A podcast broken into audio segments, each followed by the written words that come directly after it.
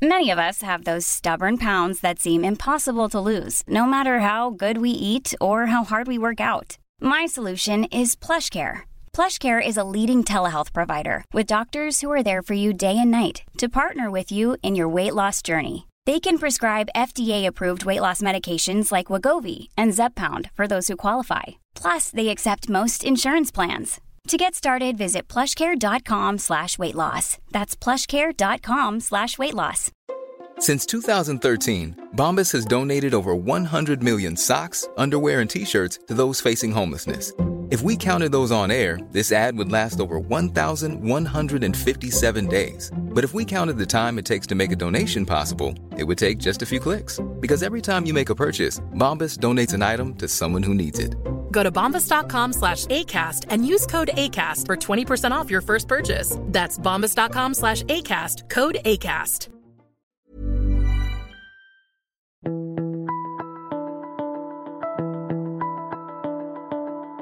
Hello, I'm Mark Bouris, and welcome to this week's episode of The Mentor. Something that comes up in conversation with business owners is the importance of working with other businesses to get a leg up. So, collaboration, it's king.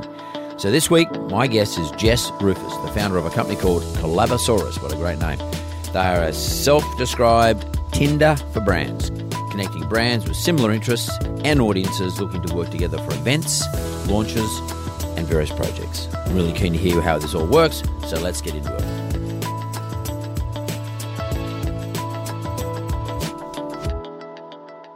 Jess Ruhfus, welcome to The Mentor. Thanks for having me. Righto. Tell me about Collabosaurus.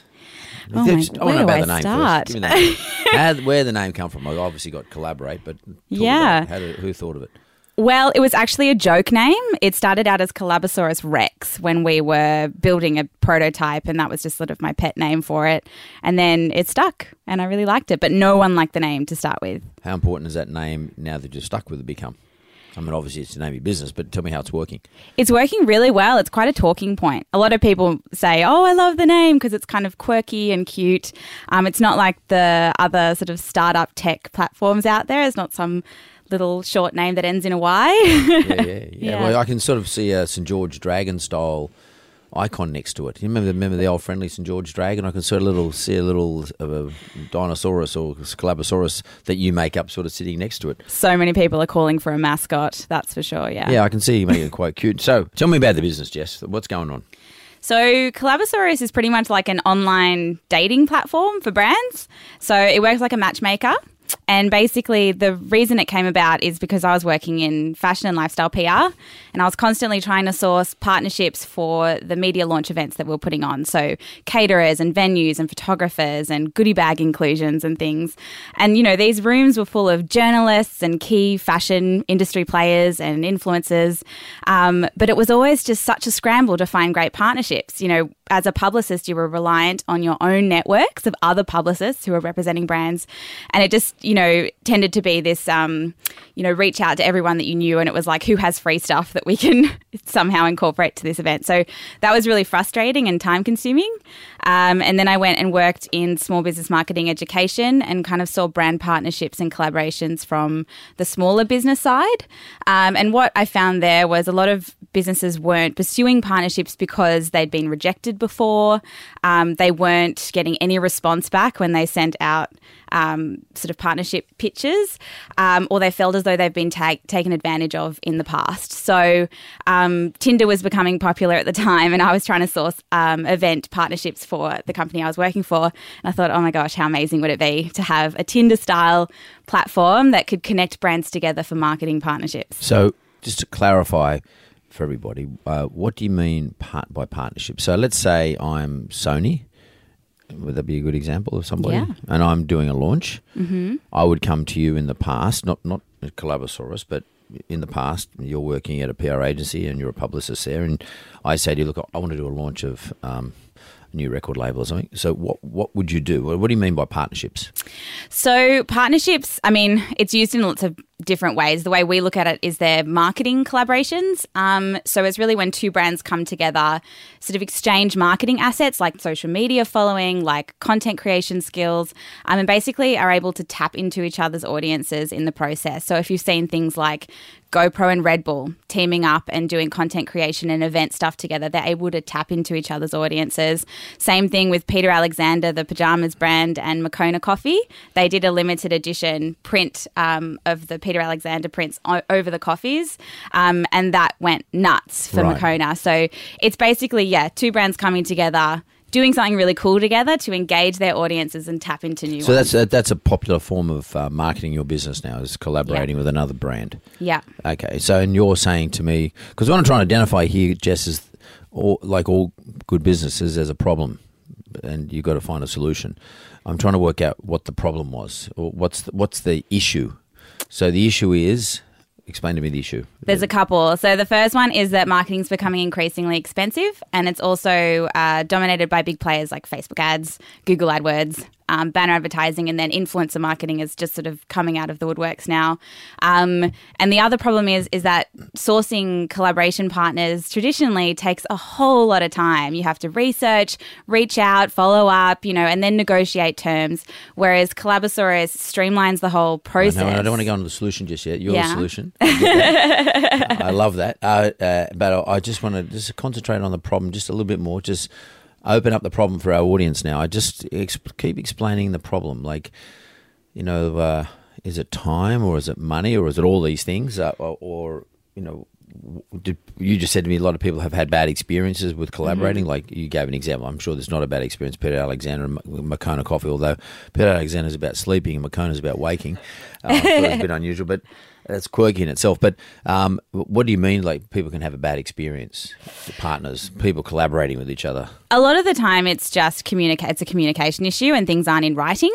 Um, collaborations, sort of, a, lot of them are done on sort of verbal contracts, um, and it's awesome to have things like a joint marketing agreement in place to keep things solid and legit, and to make sure that both brands follow through on their promises.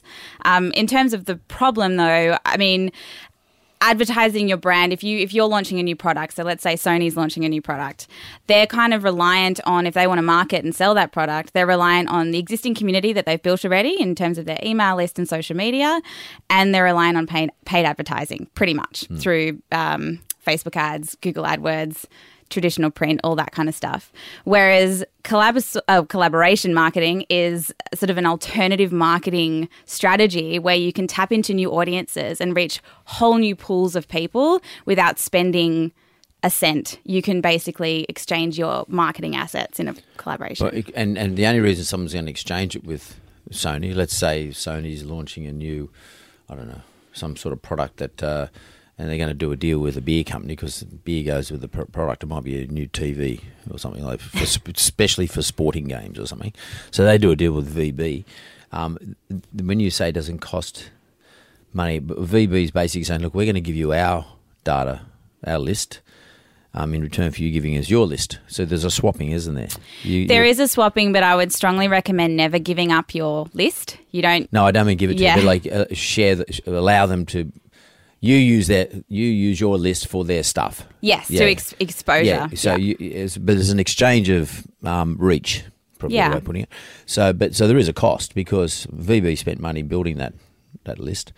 Um, in the example we gave, Sony's b- spent money building their list. So you're you're exchanging your assets for no money. Yeah, well, it has to be a mutually Yeah, yeah. beneficial That's what I'm value saying. exchange. So it has to be yes. mutually beneficial. So Yeah. both parties have to say, yeah, well, you know, I'm equal to them.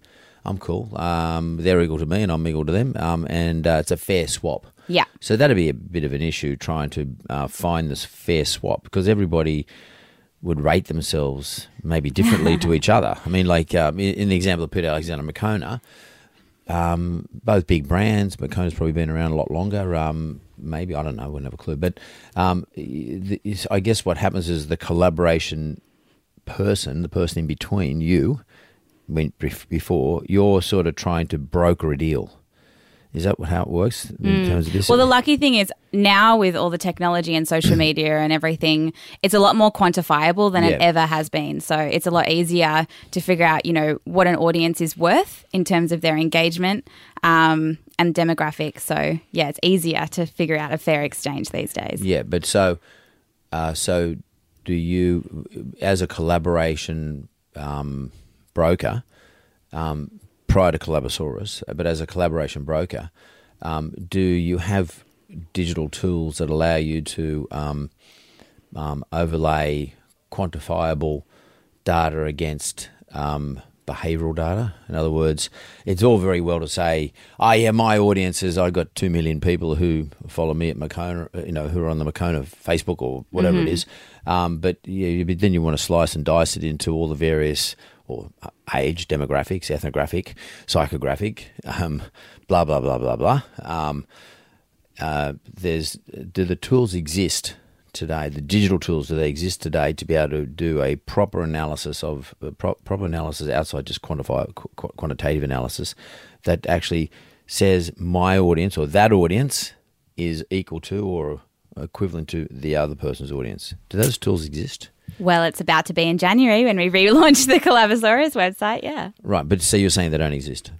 uh, not that I have found. No. So is that a reason why? Um, is that a reason why being a collaboration broker, which you were, um, which you sort of are again, but uh, were in your previous pre-digital days, um, it, it, was that one of the issues trying to put the partners together? I mean, convincing both parties that they're equivalent or they're valuable to each other. Yeah, it comes down to a lot of negotiation and leverage um, and being able to really identify and communicate the value exchange, like what exactly is being exchanged and where the value lies for both brands. Because I know if someone came to me, there's no way in the world they would know more about my data than I know about my data. So true. and uh, and then equally, I would I would equally know that I don't know more about their data than they know about their data. So I'd find it very difficult for me to agree on a collaboration um, because I I would need a broker in the middle. So I'd, I'd only do it if it just totally suits me. You need Collabosaurus. Or, or that's what I'm. That's what I'm trying to get to here, Jess. That's the whole point. I'm trying to work out what the problem is, and and therefore the solution, which is what you what you've got.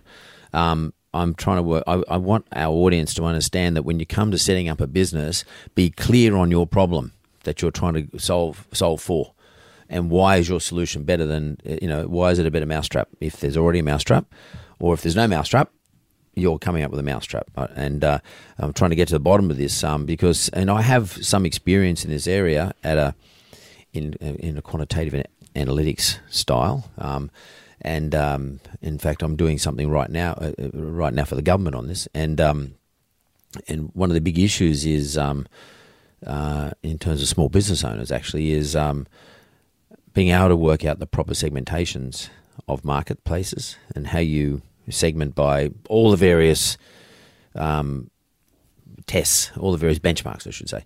And uh, I'd guess the same thing would apply to audiences. Yeah, absolutely. Yeah. So so that's the problem. The problem is it's very hard in the non-digital industry to actually go out there and broker these partnerships. And by the way, uh, it's a new, I didn't even know there were such things as partnerships, well, people collaborating with each other to promote something. And it's, it's great. I mean, I'm sure most people listening to this today, they wouldn't know it either. It's funny once you start looking for it, though. They're everywhere. Yeah, I'm sure Yeah. that's the case. Yeah, it makes sense. It makes a lot of sense.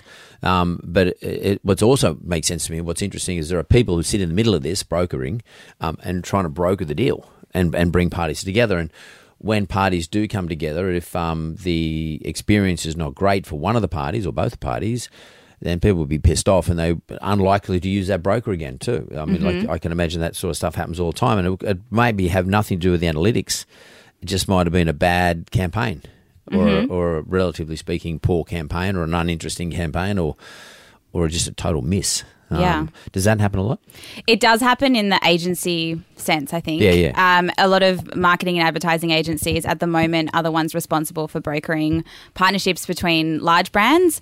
Um, but that avenue is something that small businesses and startups just absolutely cannot afford. It's hundreds Yeah. of thousands of dollars for agency representation. Because you pay the agency. Exactly. Yeah. You pay the agency a lot and then you exchange your assets in a partnership anyway. yeah. so, I mean, But if you're a small brand, you probably don't care because you're probably saying, "Well, you know, my assets aren't that great anyway because I don't have many followers or many much of an audience, but you're probably saying, I want to get to the big, I want to get to their big audience. Well, it's funny with small businesses. I get that a lot. A lot of startups and small businesses say, "Oh, I have nothing to offer another brand," when that's absolutely not true at all. I was collaborating with brands for Collabosaurus before I even had a product, before I had a big social media following. I didn't have any cash to spend, um, and basically, what I would exchange as a value um, exchange would be things like my PR skills or content creation skills. So you can create beautiful social media content on your phone these days, and it's really just an exchange of time.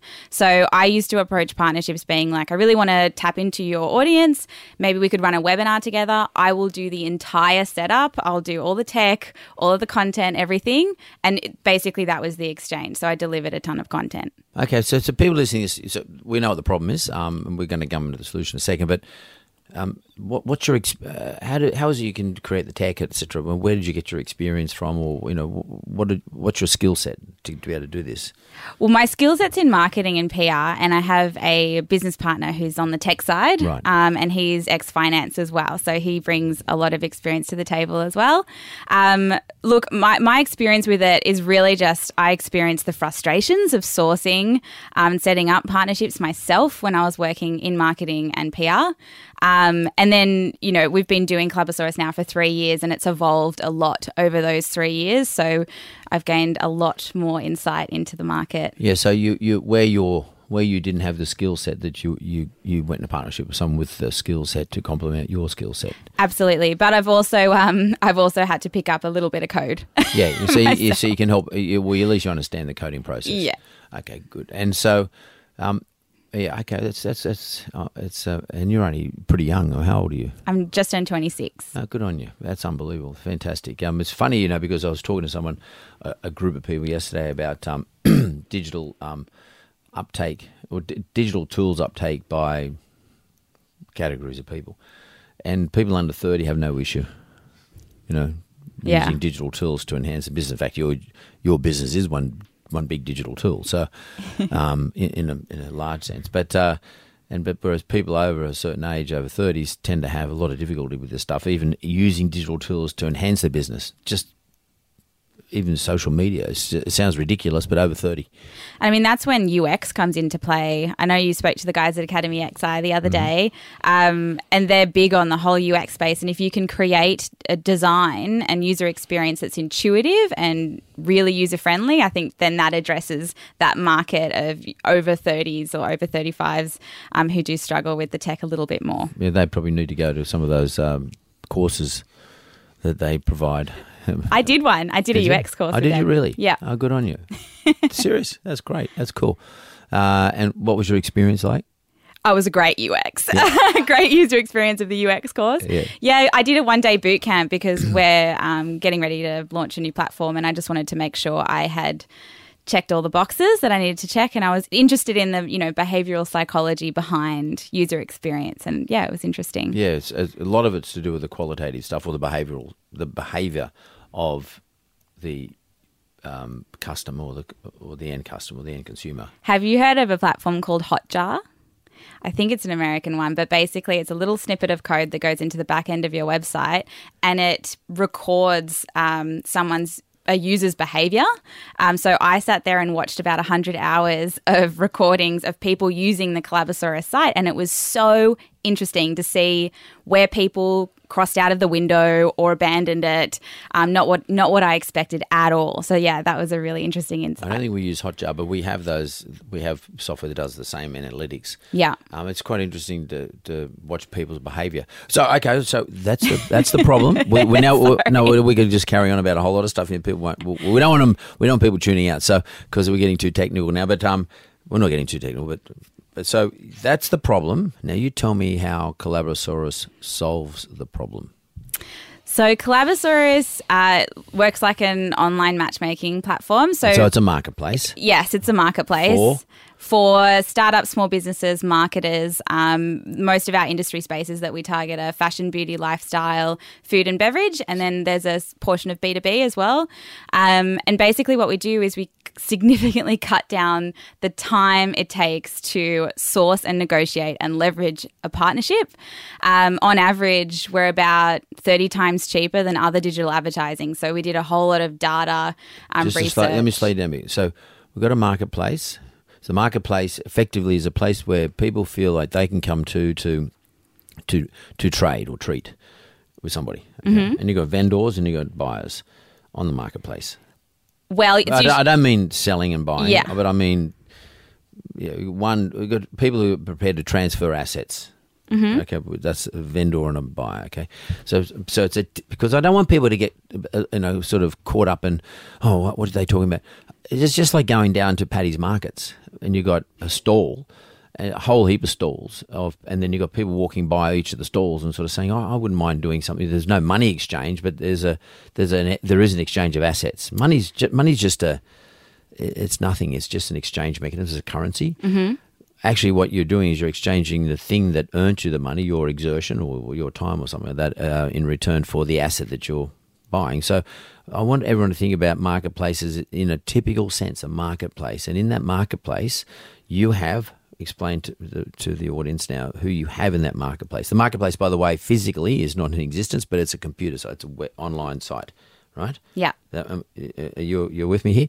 So exp- okay, so because because people you know, people get a bit they get a bit weirded out by um, the technology around all this, and you know you understand it, you get it because you built it. Um, but like it's actually quite simple. It's just a new mechanism. That's all. I liken it to it's like if you walk into a networking event, um, and but everyone in the room has been pre-interviewed to determine that there'd be an awesome connection for you to make because they're in complementary industry spaces or because they have similar audiences to you, all of that kind of stuff. Yeah, because Tinder and networking as well, they're all marketplaces. They're just they're, Tinder's a marketplace for. We won't talk about Tinder's a marketplace for, but you've got buyers and sellers, and uh, and uh, and networking is too. It's just it's a marketplace. Everybody just turns up to a place and they market themselves.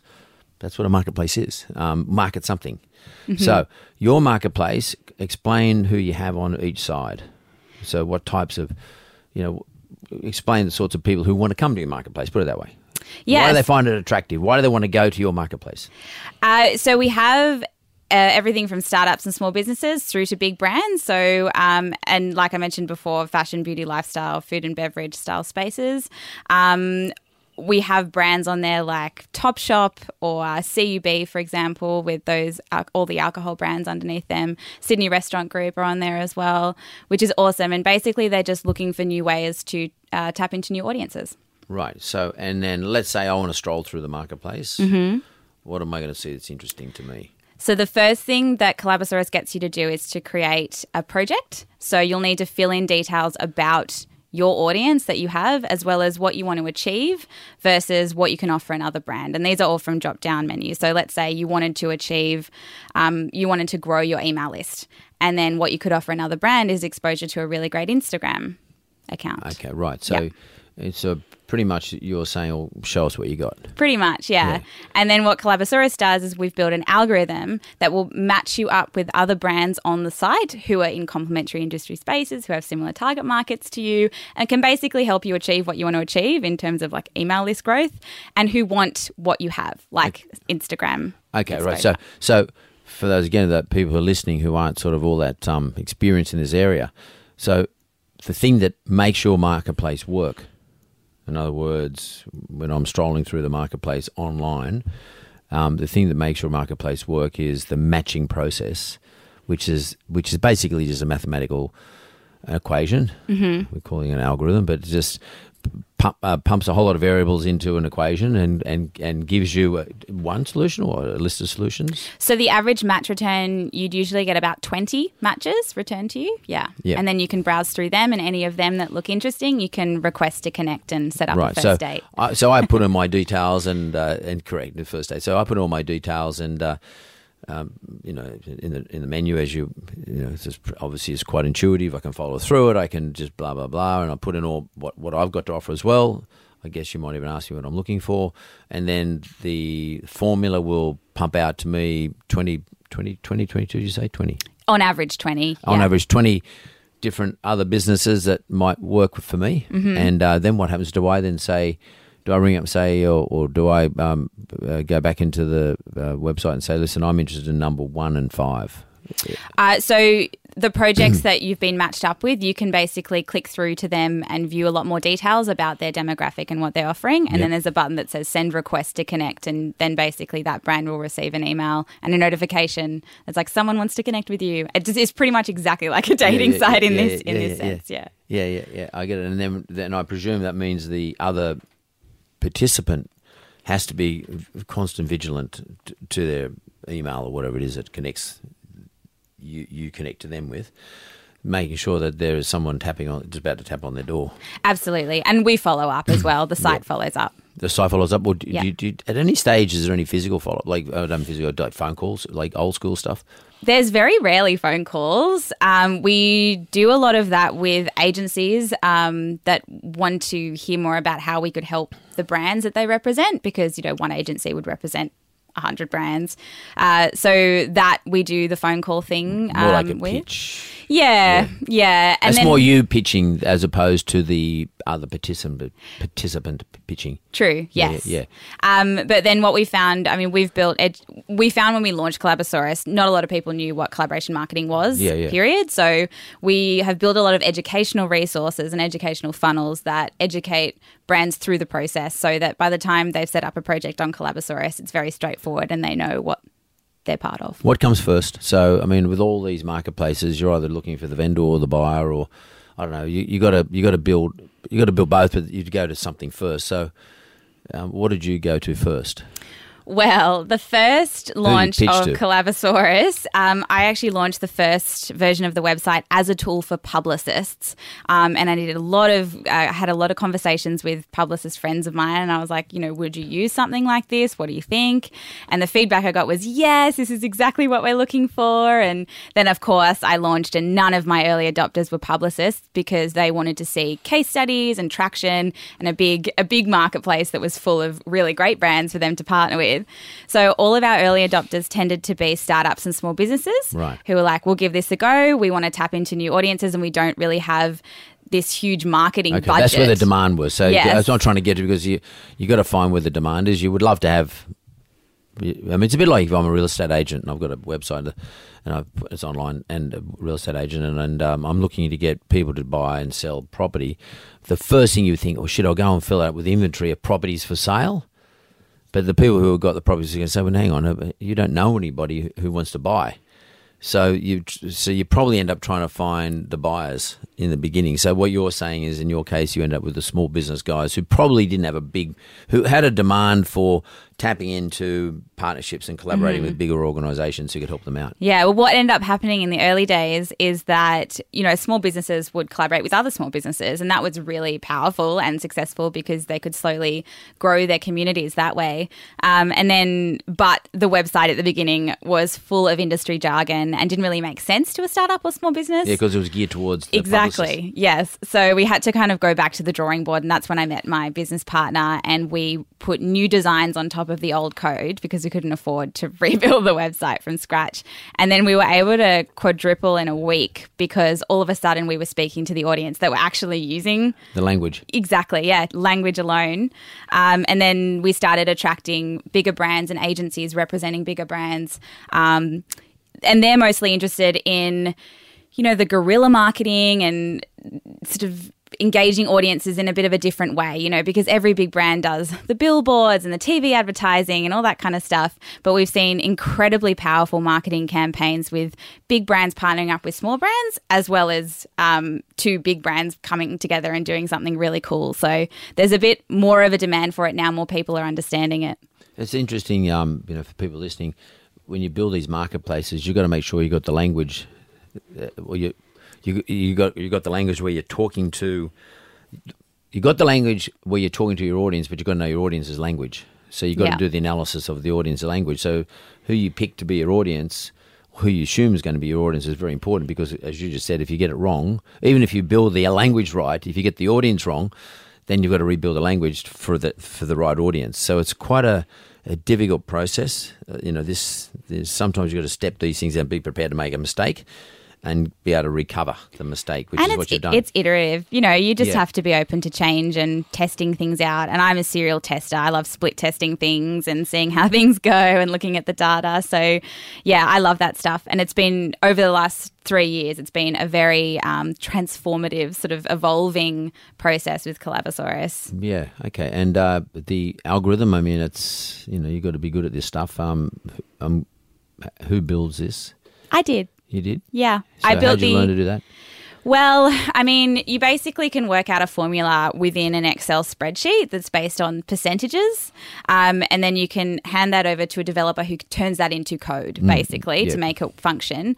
Um, but I mean, in saying that, the the algorithm that we have right now, the formula that, that I built, um, is based off something like 25 data points. It's not super complicated. It's, you know, how many pieces make up a whole kind of thing.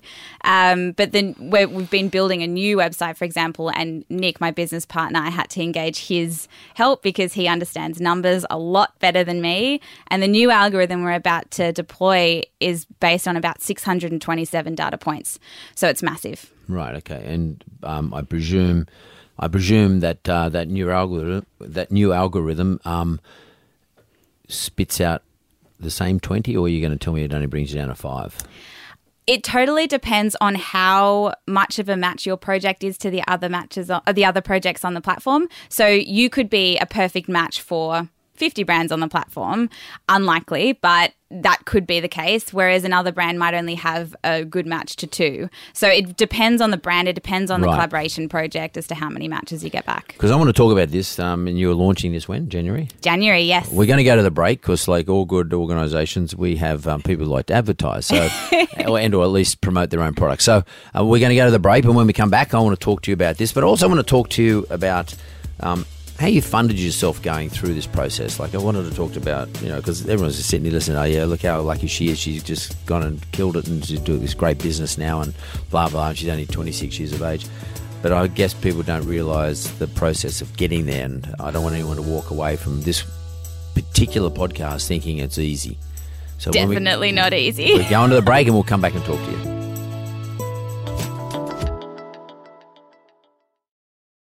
Okay, I'm back here with Jess Ruhfus, and we're talking about her Collabosaurus website marketplace.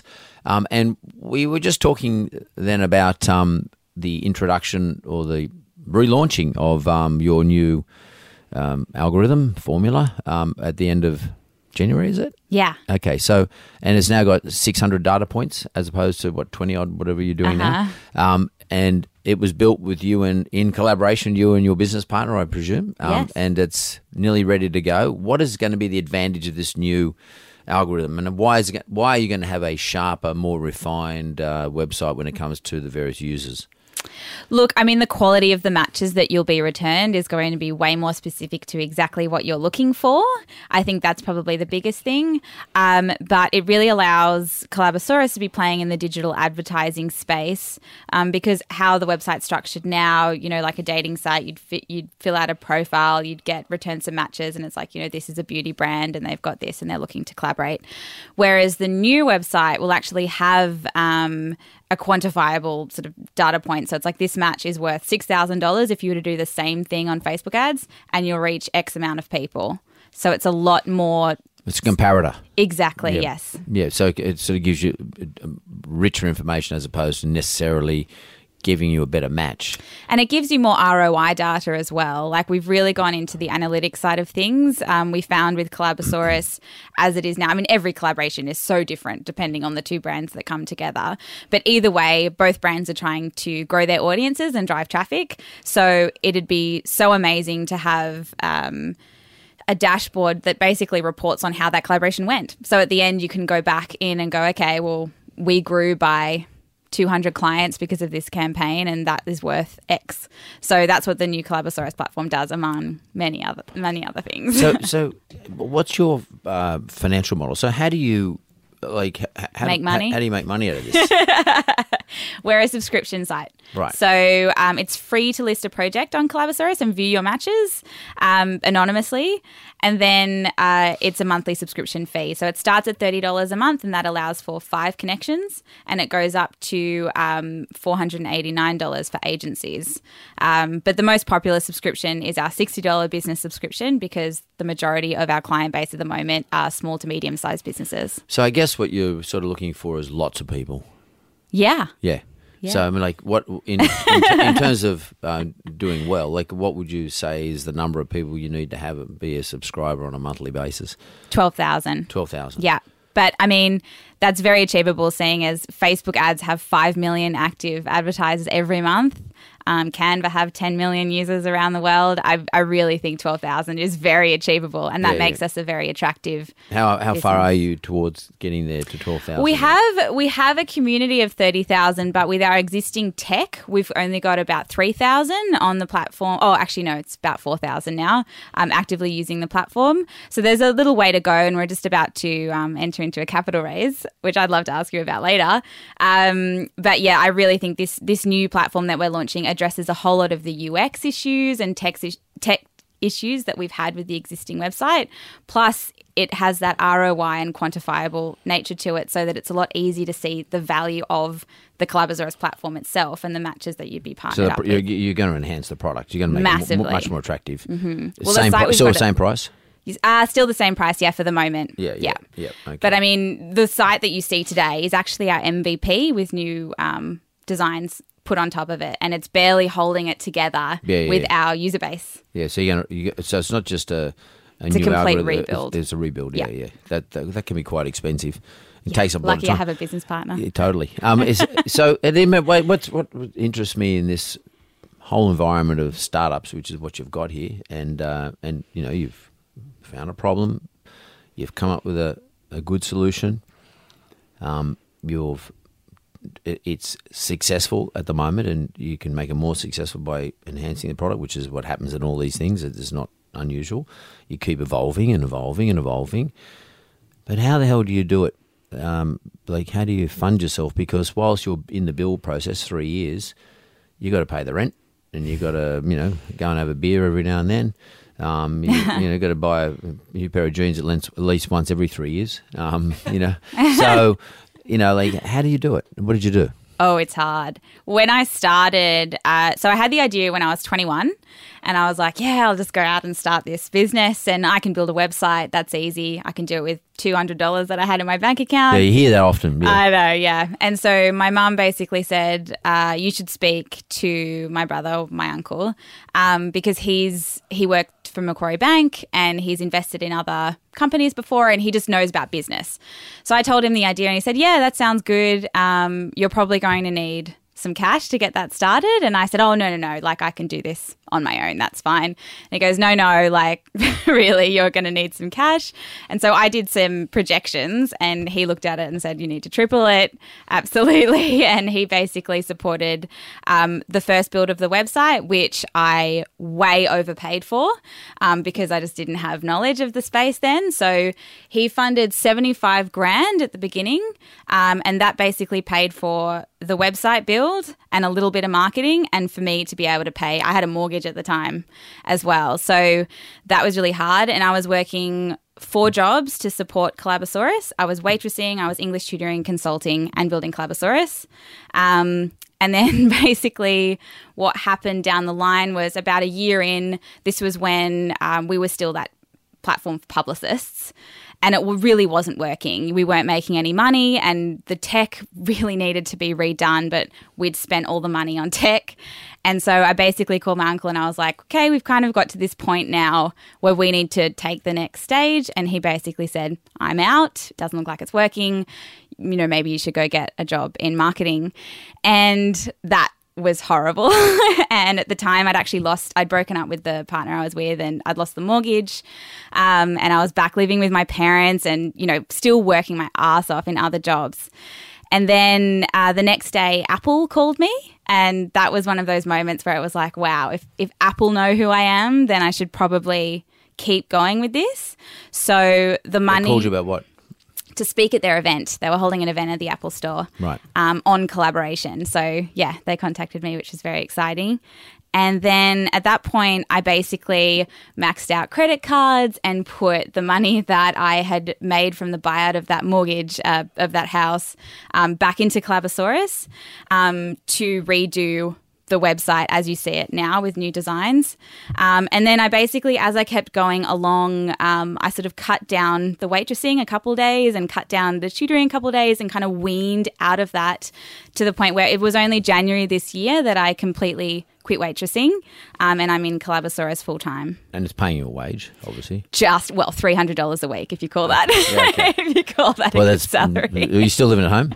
yeah. Yeah, yeah. So it's still not paying you a wage. It's not really even nearly not even spending money. You can Yeah. nail that in a Friday night pretty easy. Oh, well, I still pay board and everything. So Yeah, once yeah, you, yeah, oh, absolutely, you can nail that in a. Friday night. yeah, so there's not much left. So No. So and and and and, I want to because I want people to listen. Don't want people listening to this because you know you're you come across very confident and you know what your topic is, etc. And people listening saying, "Oh yeah, I'll be able to go and do that." But I, I, which is great. I want people to go and do these things, but I want people to understand like there's a lot of sacrifice involved. You know, So like, much. a lot of stuff you have got to do, and and and it doesn't happen overnight. It takes years. Yeah. And so, by the way, how's your uncle? Is he he's out? He's not in the new deal. No, I've You didn't get a paid him carry? back. Are you paying him seventy five grand back? Yeah. Good on you. Oh well, he's lost. He's lost nothing, or mind you, he should be. He, he would be filthy now if he, because he probably wishes he was a partner still in the new deal. Mind you, he's probably done a good family thing and helped out his Mm-hmm. niece. Um, so so uh, uncle's lent you seventy. So you got a you got a free kick or help by uncle. Uh, How much did you give away to him when he gave you seventy five thousand? Did you give any equity? It away? was like a loan. It was a loan. Yeah. It was always a loan. Yeah. Yeah. And then you had to pay with interest.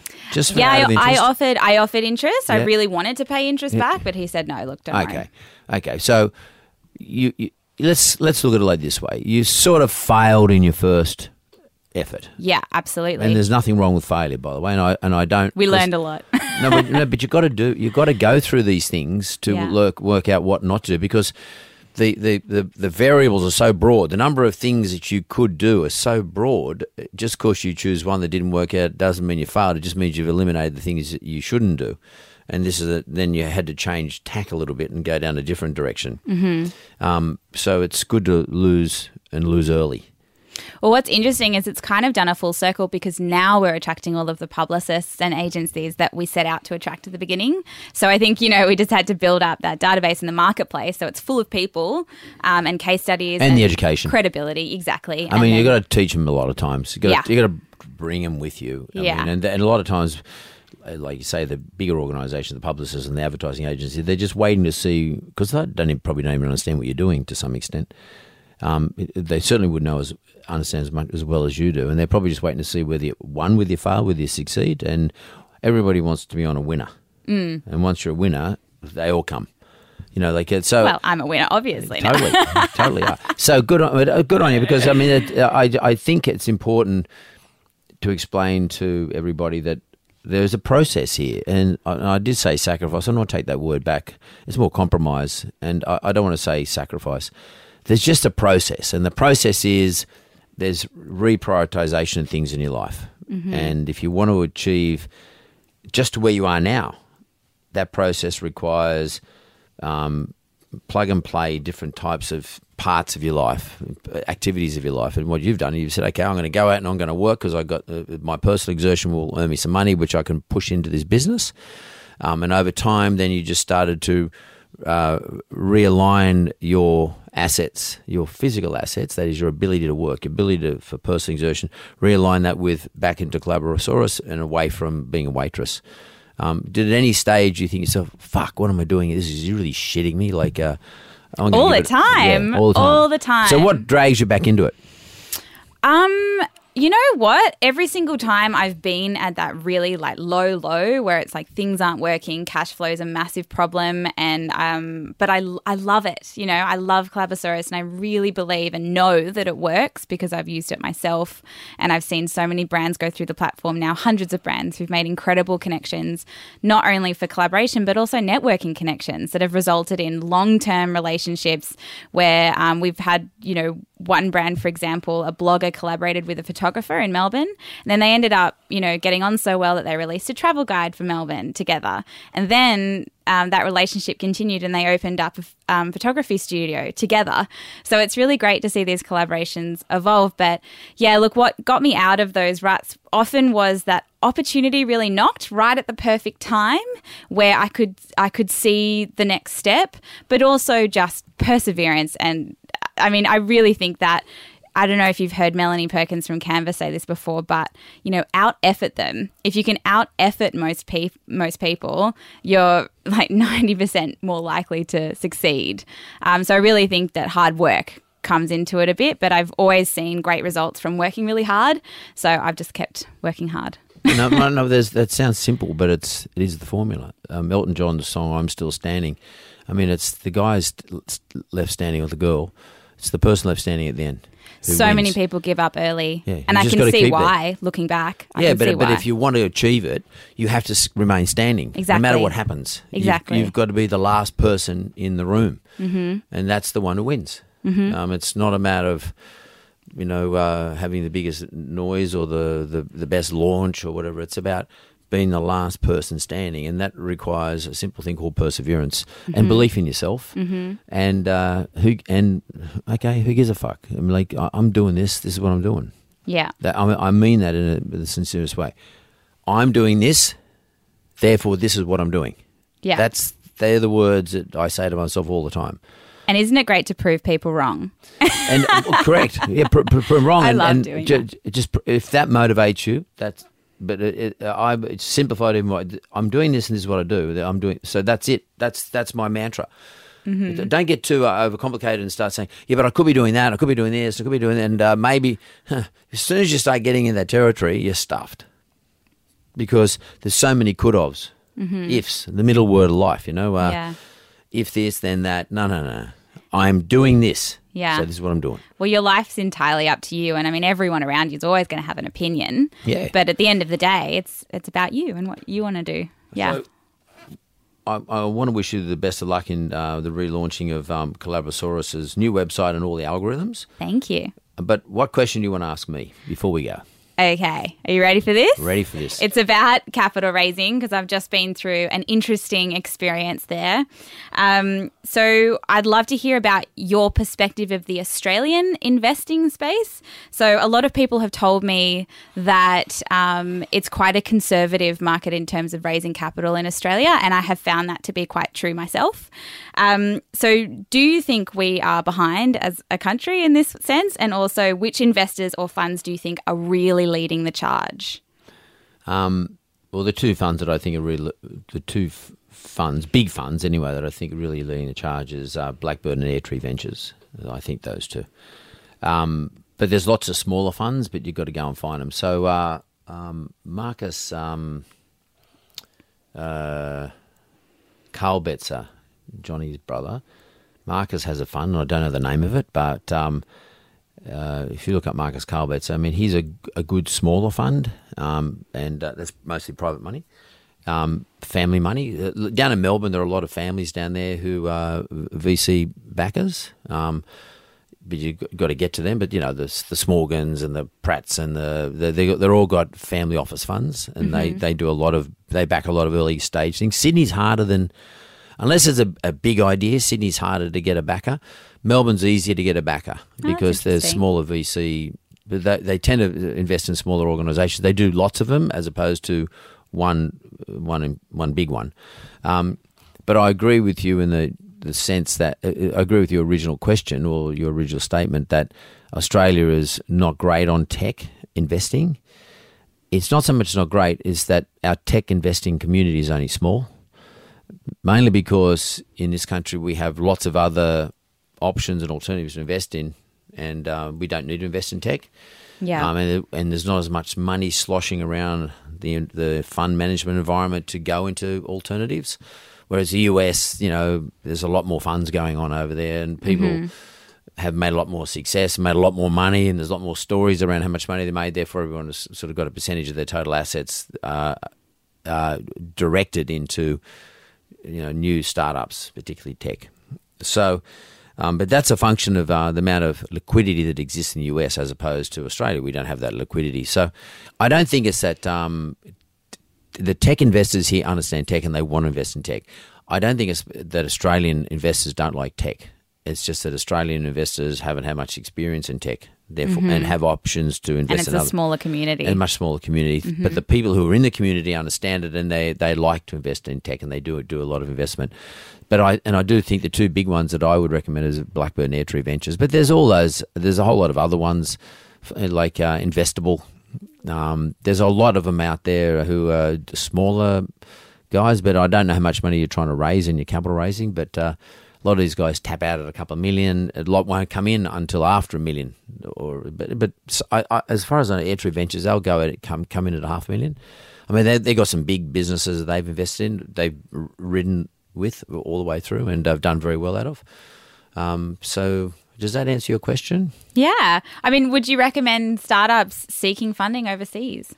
Do you Um, think because because it is a smaller space? Well, if you can, if you can get to it overseas, I mean, it's you need once you get to say if you go to the valley or something, you're going to have to get someone who's going to take you around.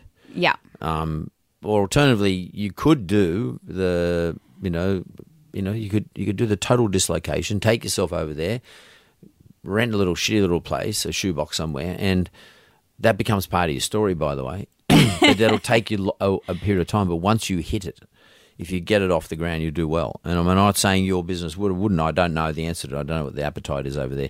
But if you had that t- all polished up and you know you and you just doggedly went and knocked on doors, they will open the doors for you over there. They are good that way, um, and to some extent, there's a uniqueness. It's, you're female, you're under thirty, you're uh, got a an, you're Australian, you've got an Australian idea, and then the idea itself.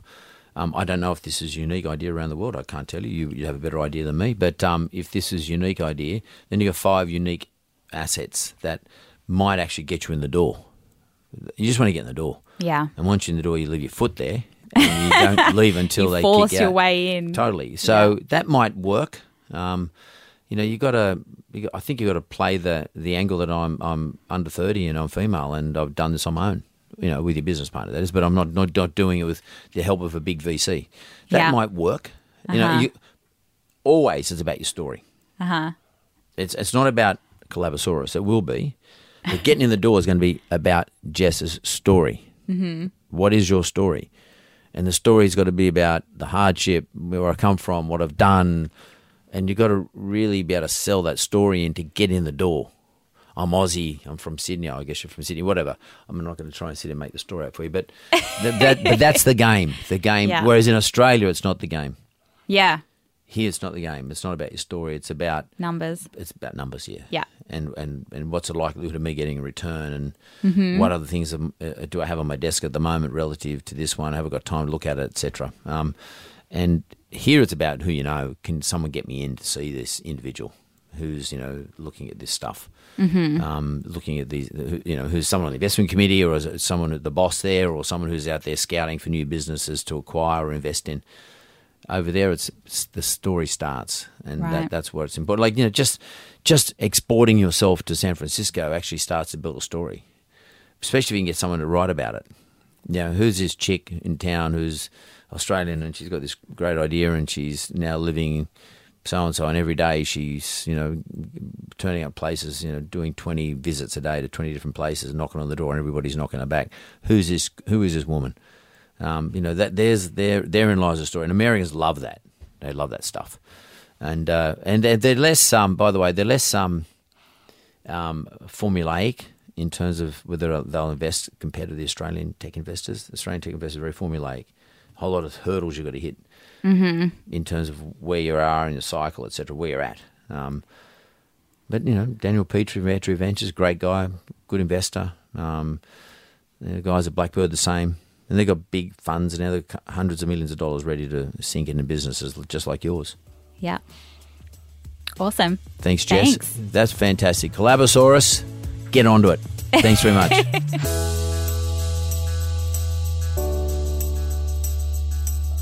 you.